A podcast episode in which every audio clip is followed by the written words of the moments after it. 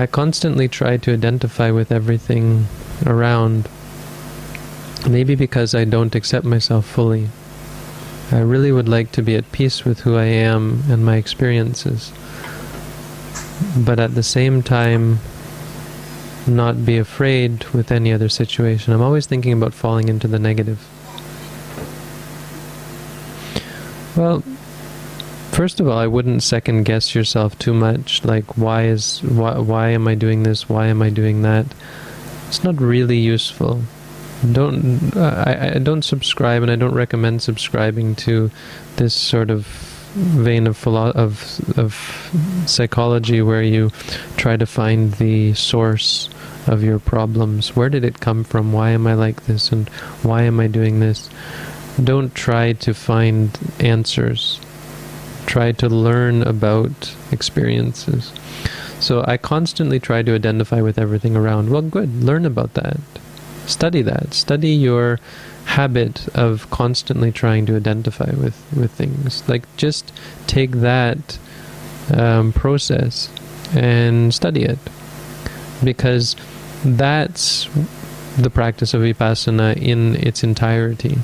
Once you study your experiences, learn about them, see them for what they are, you will naturally uh, separate them into their proper categories. This is useful, this is useless, this is beneficial, this is unbeneficial. You don't have to criticize them, you don't have to judge them.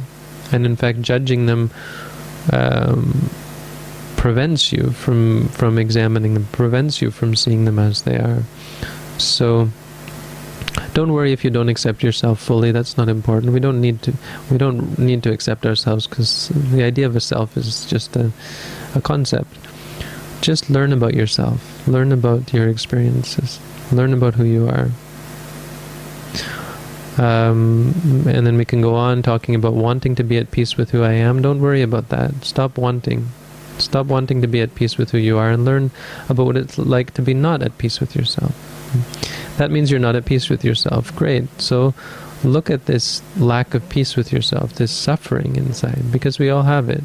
But look at it. Stop judging it. Stop being upset about it and just learn about what it's like. If you judge it, if you repress it, if you don't want, if you feel upset about the fact that you are not at peace with yourself, then look at that as well. Look at how you're upset by your your negative qualities and so on.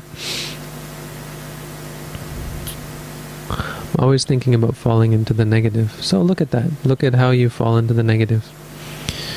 Think of it as a laboratory. If you think about life as a laboratory or as a school, then you're not really making mistakes. You're learning lessons. You're studying. You don't make mistakes in laboratories. You, you I guess you do, but in schools, you, in studying, you don't make mistakes. You learn.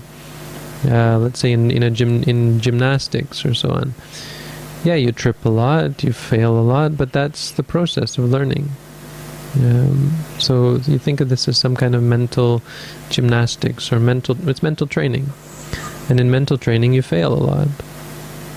If you think of life as a school, then you don't have to worry about failure. You don't have to worry about your problems because they're not problems, they're uh, lessons. And they're giving you an opportunity to learn. Larry's back.